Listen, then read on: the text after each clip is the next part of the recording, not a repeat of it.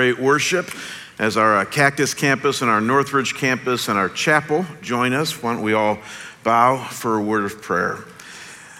Our gracious, merciful Heavenly Father, uh, we've been in a series here at our church, Lord, where we've been uh, plumbing the depths of some of the battles that we all have within and taking a look at what your word, the Bible, says about how we can be uh, better fighters.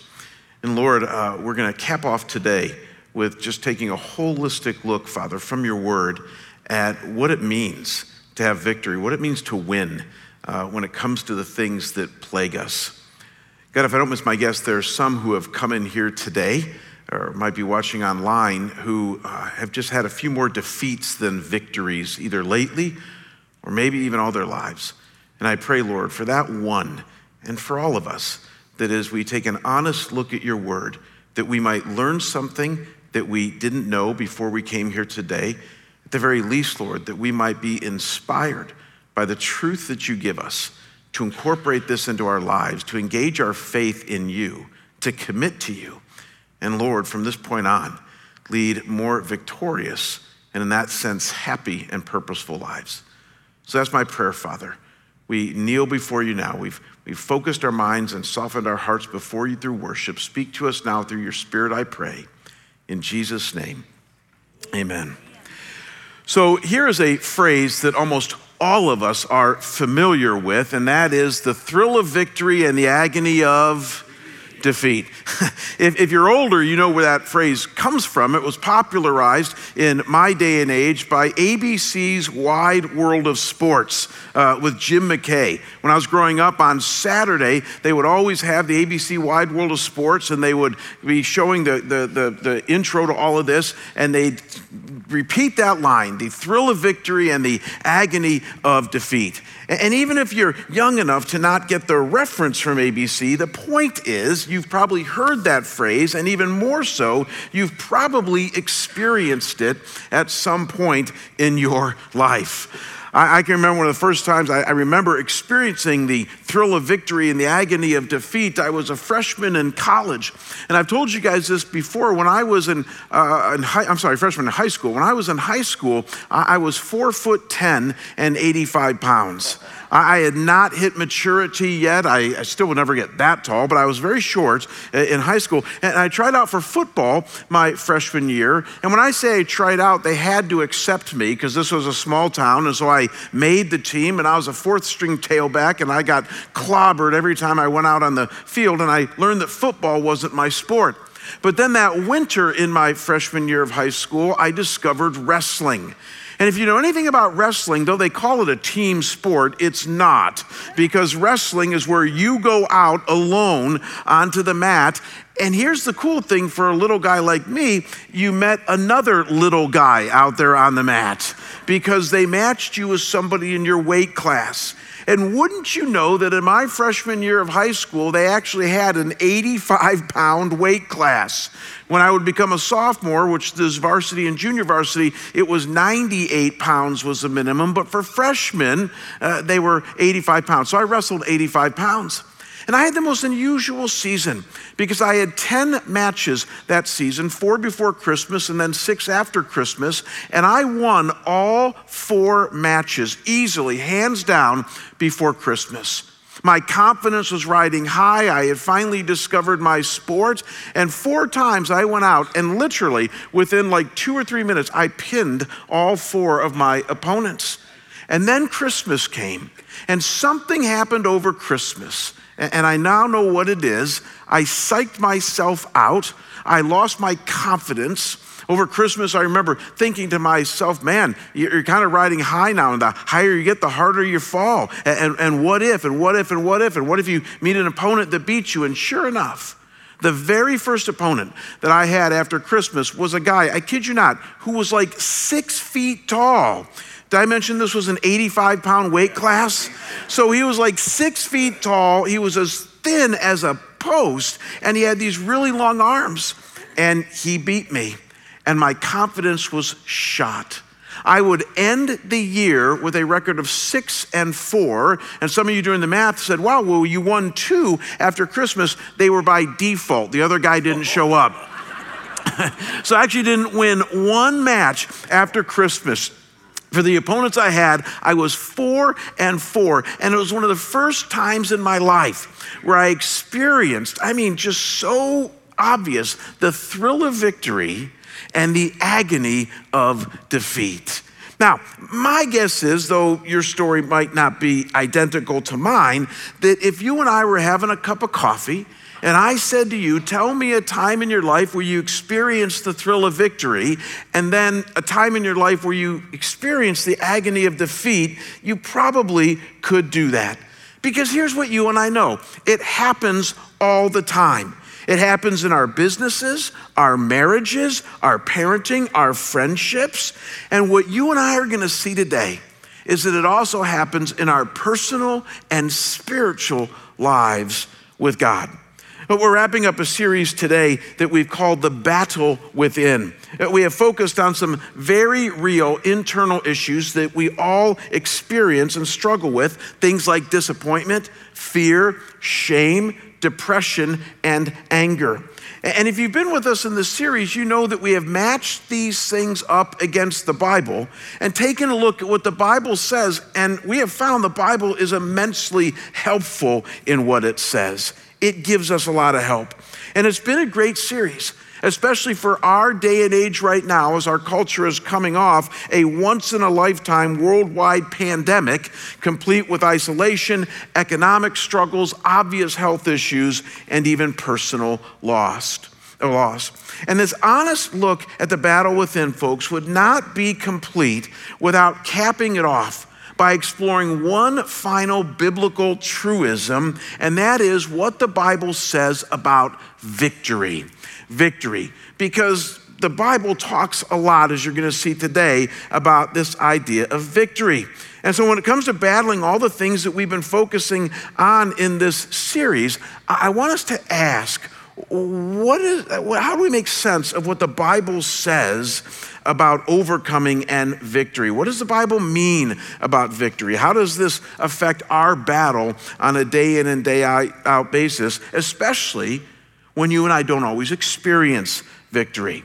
Now, there is one particular passage in the Bible that laser beam focuses on this issue of victory or overcoming. It uses the word no less than four times in two verses, and the passage is 1 John chapter 5 verses 1 through 5. And so, if you have your own Bible, turn there right now. If not, as always, I'll put it up here on the monitor. But we're going to park in front of this passage today and understand it in, in its intricacies and, and with clarity.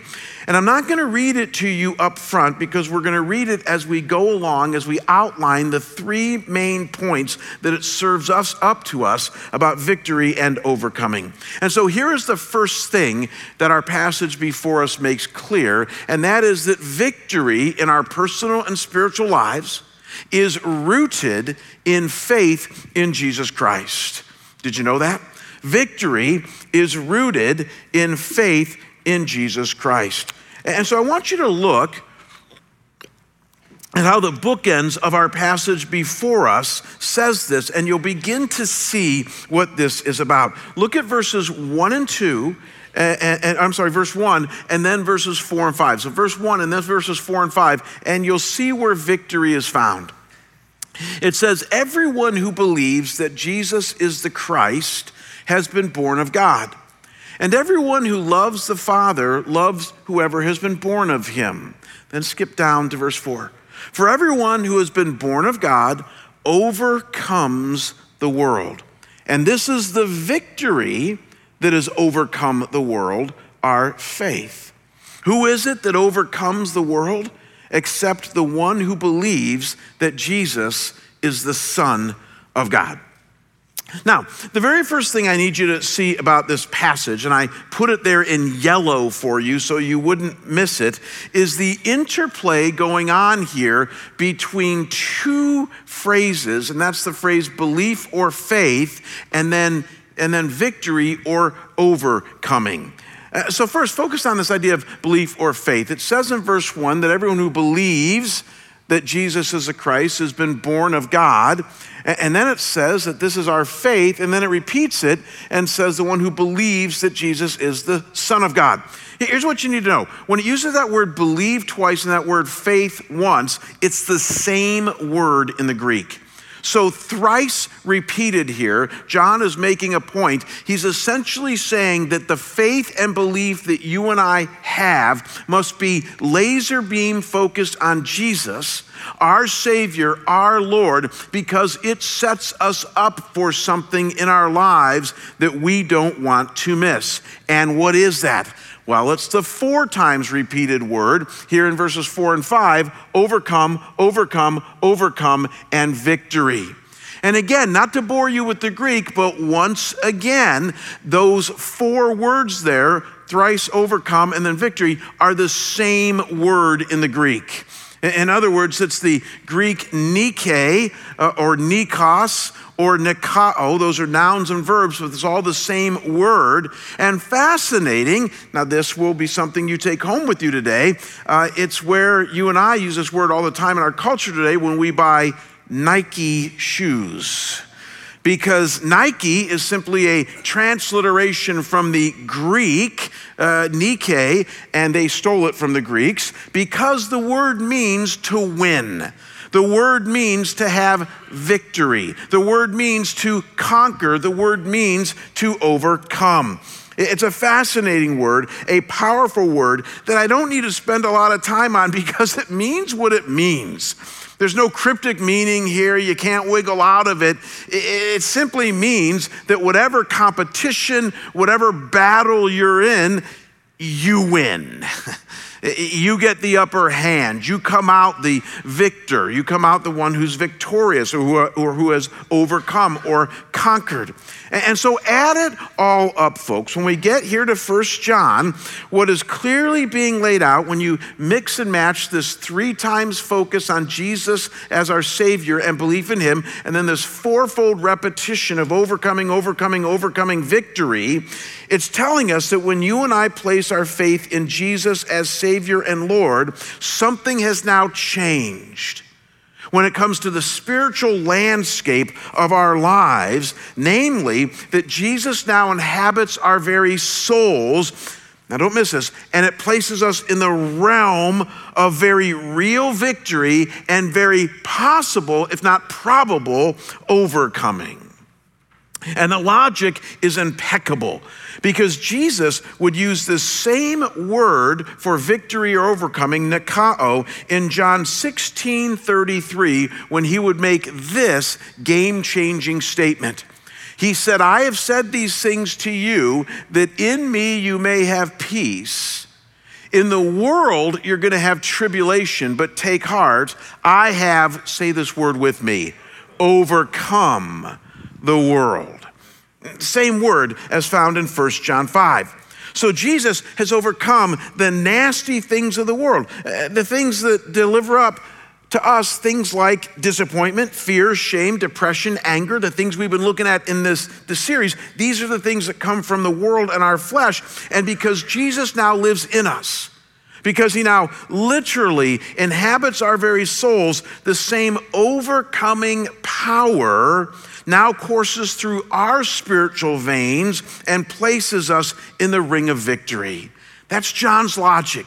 You don't want to miss this. If you are born of God, if you believe in Jesus here today, even though your life might be on the ropes, even though you're defeated in certain areas of your life, we'll get to that in a minute.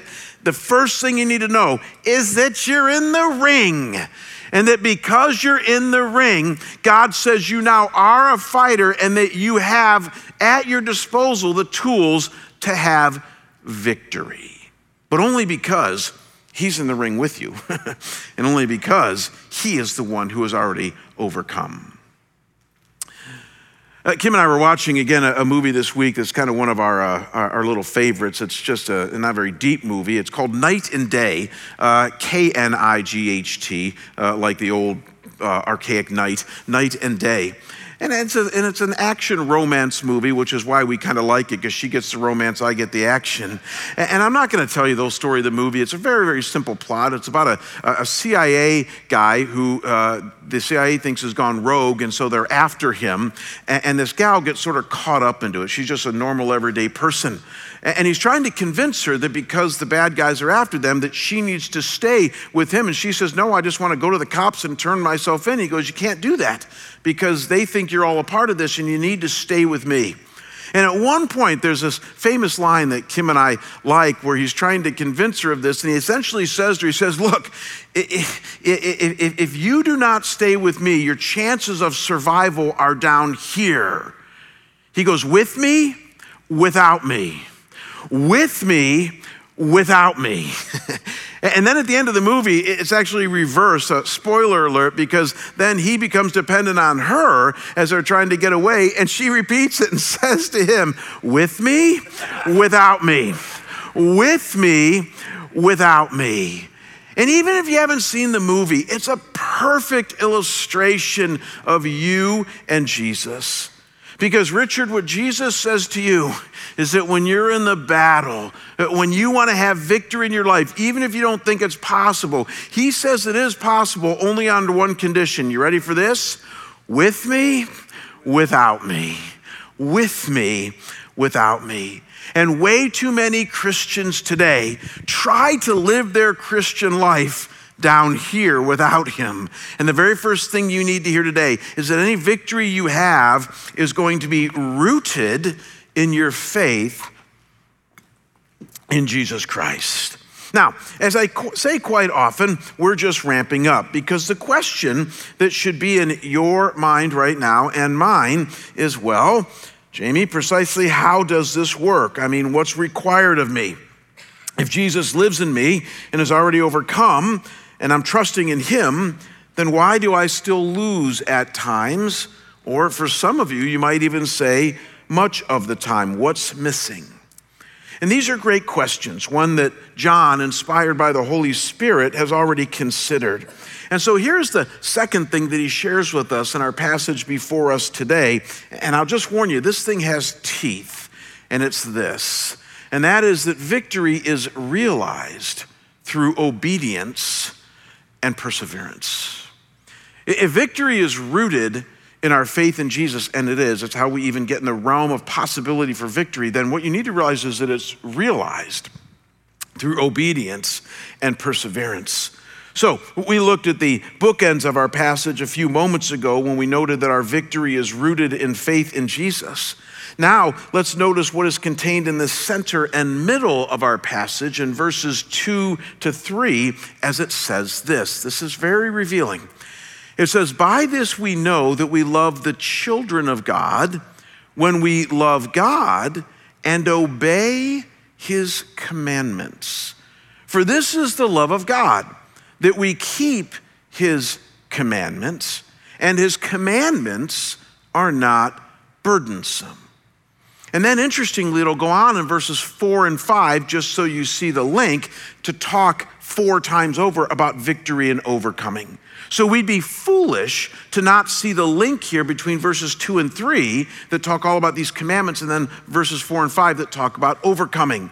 And I've told you before that usually the key to understanding the Bible is in its repetition, right? like with you with your kids when they were young and you'd repeat yourself over and over and over again to try to get them to get what you're trying to say? God's the same way with you. So, commandments, commandments, commandments, qualified by these verbs obey and keep.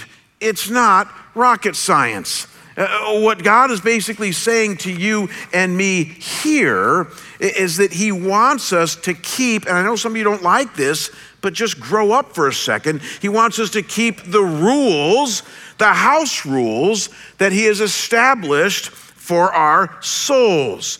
And again, some of you don't like it because you think we're bordering on legalism. We're not. You're saved by faith. God loves you. He cares for you. If you believe in Jesus, you're a part of His family. He's never going to leave you or forsake you. There is grace. His grip is always on you. But like a good child, He also wants you to obey Him. Amen? Amen. He wants you to follow Him and do the things that He says to do. And again, I love when people say to me, you know, and they try to soften the Bible and they'll say, you know, the Bible's not a book of a bunch of do's and don'ts.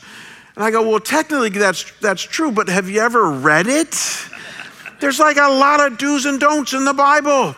And I'm not talking about the ones that only applied to Israel in the Old Testament, because there are those. I'm talking about the ones that are universal in nature in both the Old Testament and the New Testament. There's a lot of them. And they cover just about every area of our lives.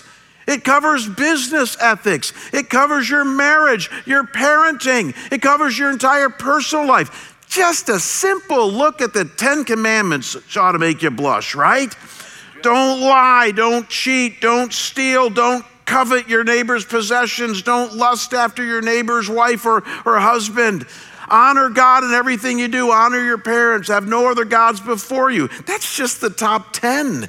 There's hundreds of others that pertain to every area of our life. And, and, and, the point is simple here. John's logic is like amazing. He essentially says that in light of the things that, that plague you in life, in light of the things that you battle, it's a lot easier to obey than it is to cave in. Wow, let that settle in for a minute. Because I think that's what he means when he says that his commandments are not burdensome. His commandments are not burdensome. Some of you initially read that and thought, well, they sure seem burdensome.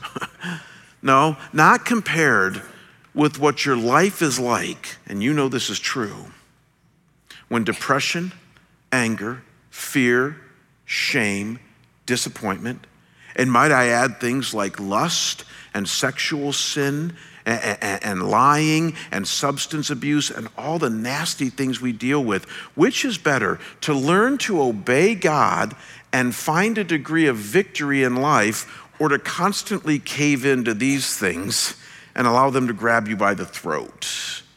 See, the Bible's logic is rather impeccable here because I haven't met a human being yet who wouldn't say, I think I'll opt for the commandments. I, I, think I'll opt for, for doing life God's way. And, again, what you and I need to understand is that point two here is predicated on point one. This isn't legalism, this isn't you trying to earn God's favor. Watch this. This is you as a spirit filled follower of Jesus whose victory is rooted in your faith. Remember point one, that's why it was so important. Who now walks around with the Holy Spirit coursing through your spiritual veins. And God says, with that power already in you and behind you, choose at any given moment to obey me. And some of you say, Well, I do that and it doesn't always work. Oh my gosh. Well, of course it doesn't always work because your flesh is strong and the world is strong and you've got an enemy called Satan and he's after you. And that's why I said you have to apply, apply not just obedience, but perseverance because you have to keep on keeping on. And if at first you don't succeed, try, try again. That's what saints of old have always done. That they obey, and then they obey, and then they obey, and then they obey. Or as my pastor used to say back in the 90s, you choose and then you choose again and again and again and again. And over time, talk to any saint who's been doing this for a long time, obedience will start to get traction. But you don't ignore the obedience just because it doesn't always work, at least initially. I, tried to think of an example in my life, you know, where I, have had some victory through obedience. And the example I'm going to give you is kind of uh, silly, but there's other ones too. I just don't know if I want to give them. And so uh, I'm going to give you this one right now, and, and, and you'll get the idea.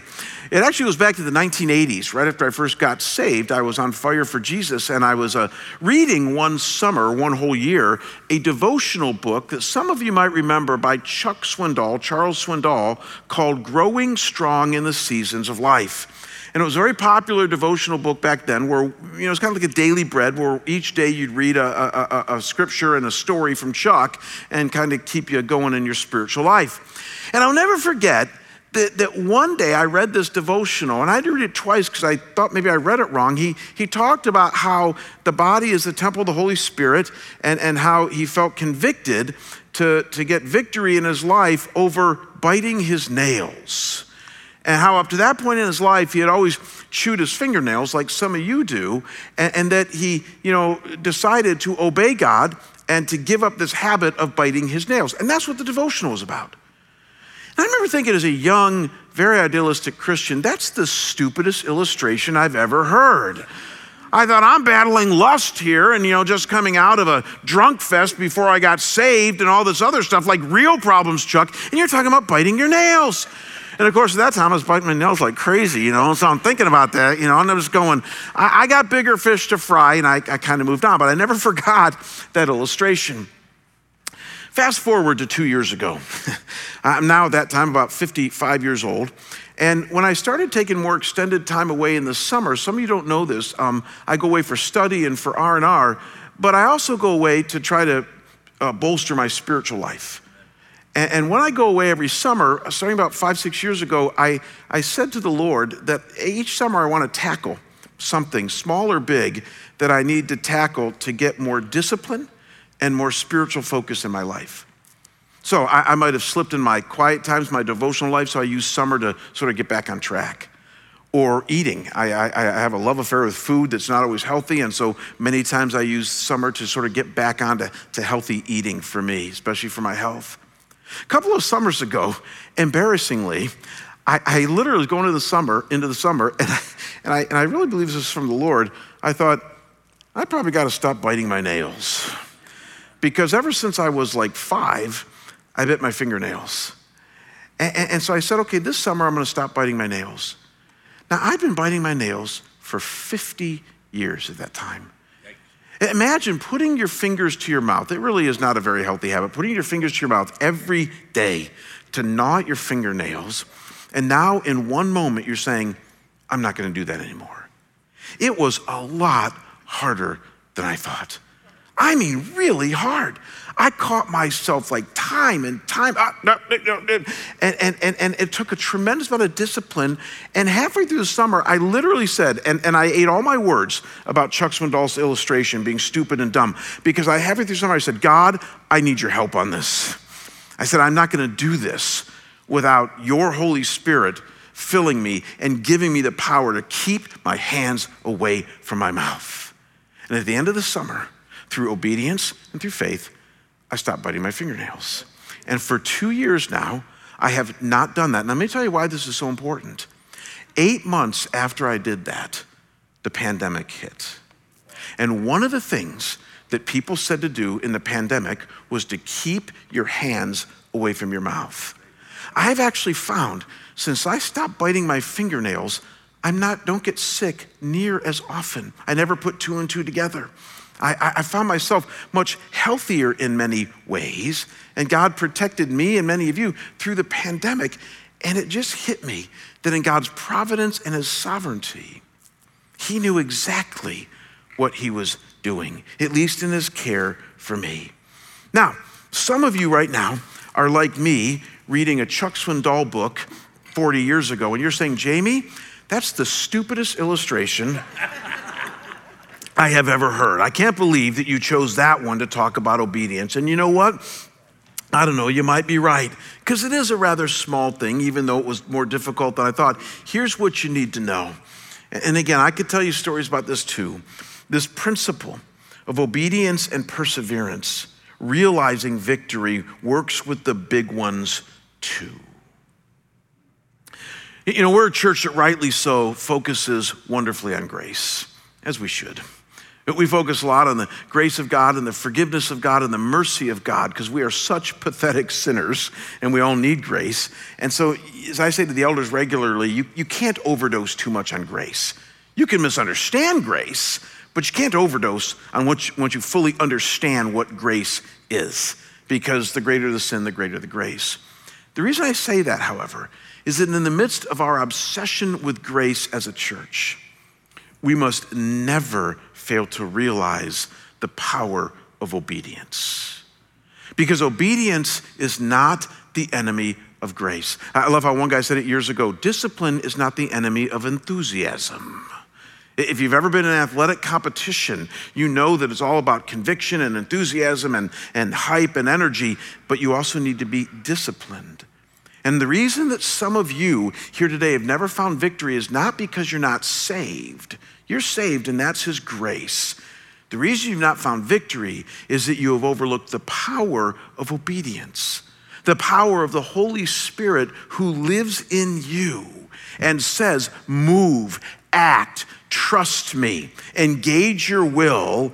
And when it comes to the things that we looked at in this series, like anger control, hopelessness, shame, fear, uh, even things like sexual sin, eating, our language, substance abuse, lying and cheating, there are things that can, can be overcome by sheer obedience in the power that God gives you and I. It works. Trust me, I've seen it. And one last word on this. And again, this is really for another sermon, but I found it fascinating in my study this week where in verse 2, John says, By this we know that we love the children of God. Did you catch that? And that confused me at first. I thought, well, wait a second, you're talking about overcoming and victory and obedience and all this. Why are you bringing the uh, other people into this? I think I know why. And that is, he's saying that this is not just you and God gutting it out alone but that when, yeah, we're all doing it together. And that's when you obey the commandments, when you're in that ring trying to obey God, you need other Christians around you. And it's one of the reasons that I am in a weekly men's group, and I use these men not just as a sounding board, but as my confessors. I confess my sin to them because the Bible says, confess your sin to one another. And that creates a healthy soul. And so, again, you're not alone in this but you do need to engage your obedience in order to find victory. So let's review. When it comes to victory, it is rooted in our faith in Jesus Christ. He has overcome the world and he lives in us. So, ergo, we're in the realm of victory. And then we have access to this uh, victory through obedience and perseverance, tapping into that power that's in us through Jesus and the Spirit. And then a third and final thing before we wrap up this series in a very, very meaningful way. A third and final thing we must realize about victory, and this is important, is that full and final victory will be experienced in eternity. Full and final victory will be experienced in eternity. Now, why is this point important? Here's why.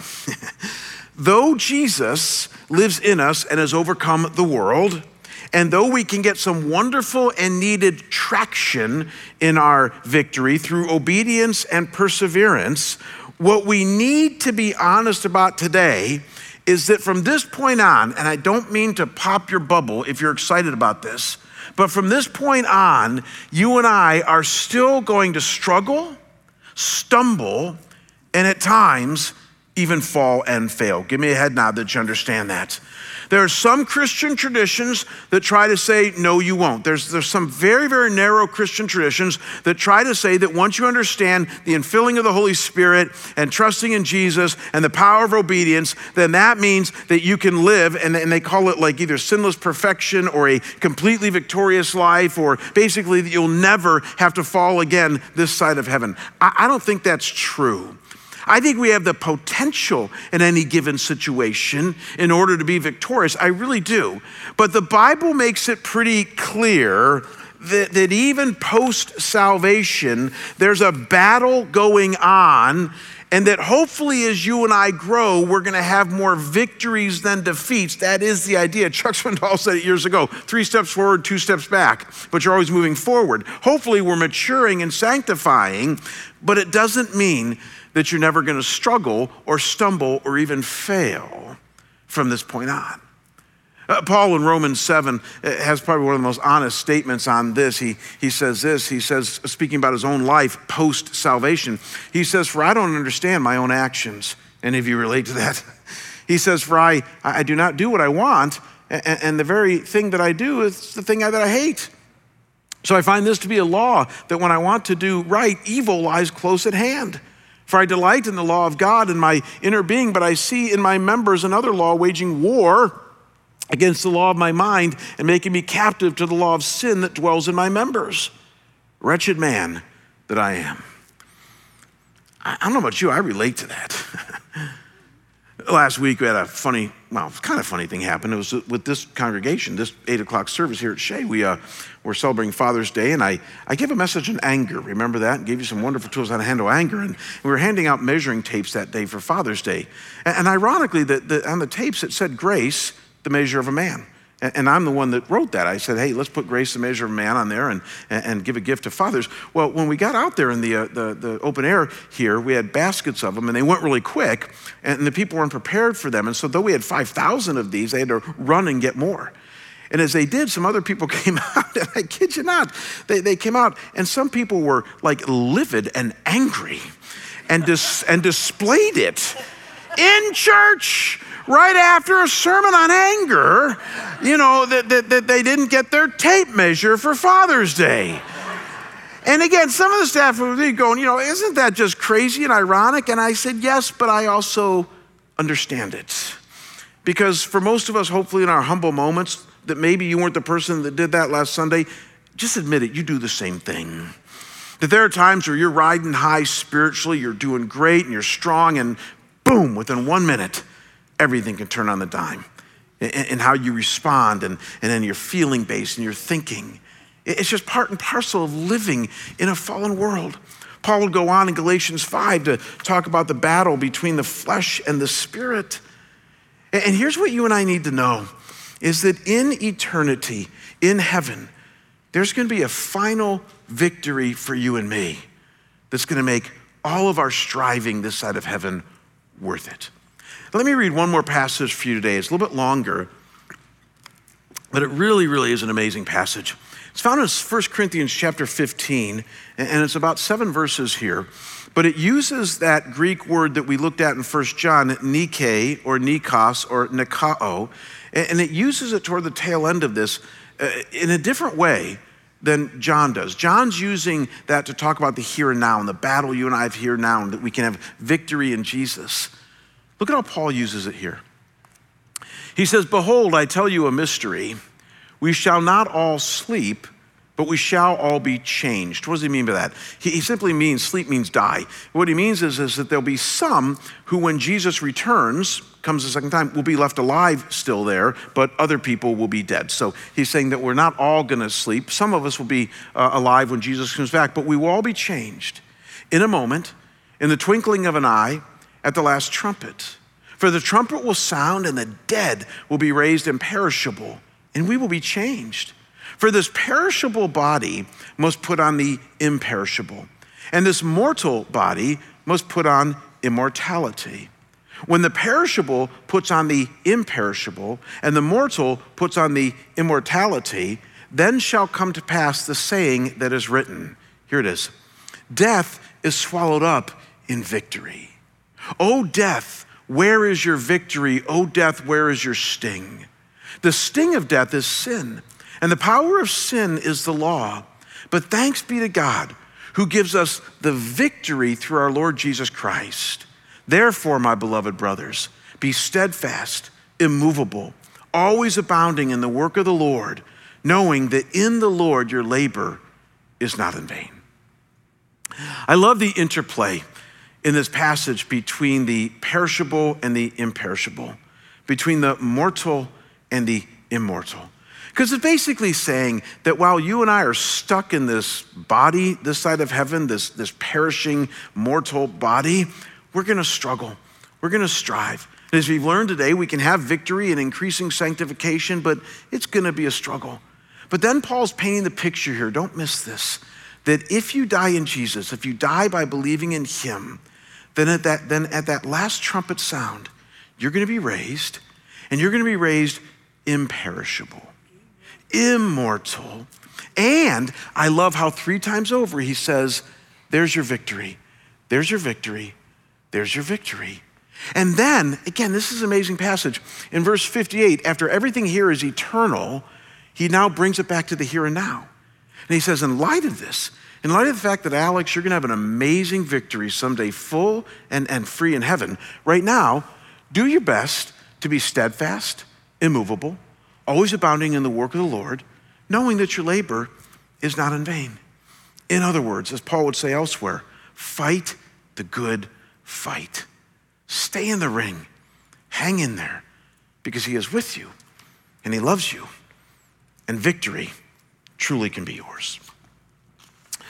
So here's what I want to do as we uh, close out this series here today.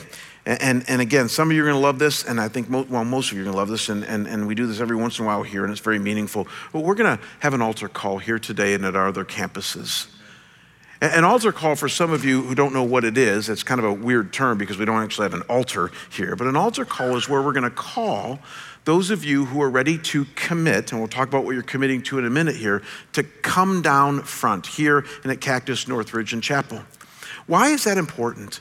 You know, we could ask you to commit right where you sit right now. But here's one of the beautiful things about, about what the Bible says about you as an individual, and that is that you are made up of body, soul, and spirit. We call it a tripartite view of the human person. And because you are a body and a soul and a spirit, there's something about engaging all three of them when you commit to something that is unifying and beautiful. And so just committing your soul and your spirit where you sit is sometimes not enough. It's helpful to stand up and to come down here and to either stand or kneel, do whatever you want, and with your whole body, soul, and spirit, commit yourself to God. That's why sometimes we call you forward, and we're going to do that today. And who's being called forward today? Listen very close. We're calling those of you forward today for prayer and for commitment, and you're committing to a life of increasing victory. Not perfection, but of increasing victory. That if you are somebody here today that needs to re up when it comes to having a life of increasing overcoming in your life, and only you and God know what that means, then we're going to call you forward here and other campuses and venues for prayer. For some of you, based on our first point today, it's going to be a first time decision to accept Jesus as Lord and Savior. In other words, you're here today as a seeker, or here today as somebody investigating the claims of Christ, and you, like me 40 years ago, are just saying, Enough, I need Jesus. And so when you come forward for victory, you're coming forward to receive Jesus for the very, very first time as your Savior and Lord. And then there's others of you who have been a believer for any length of time, but you know that you need a second wind. You need this time to recommit your life to Him. Now, don't miss this recommit to a life of obedience and perseverance. You're committing to the things that we talked about here today to say, Lord, enough shenanigans, enough playing games. I- am ready to recommit myself to you in a fresh way by coming forward and receiving prayer.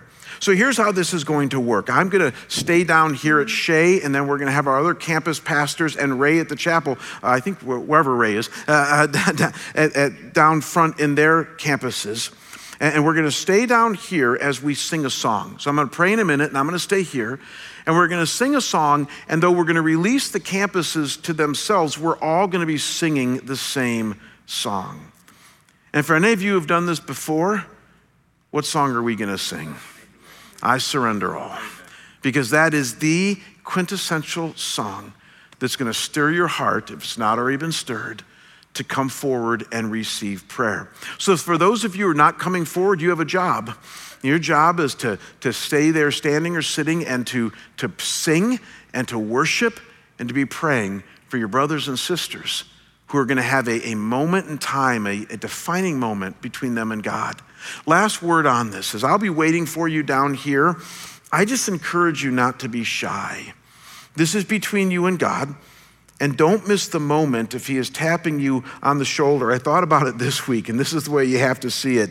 Don't wait for eternity for a victory that could be yours now.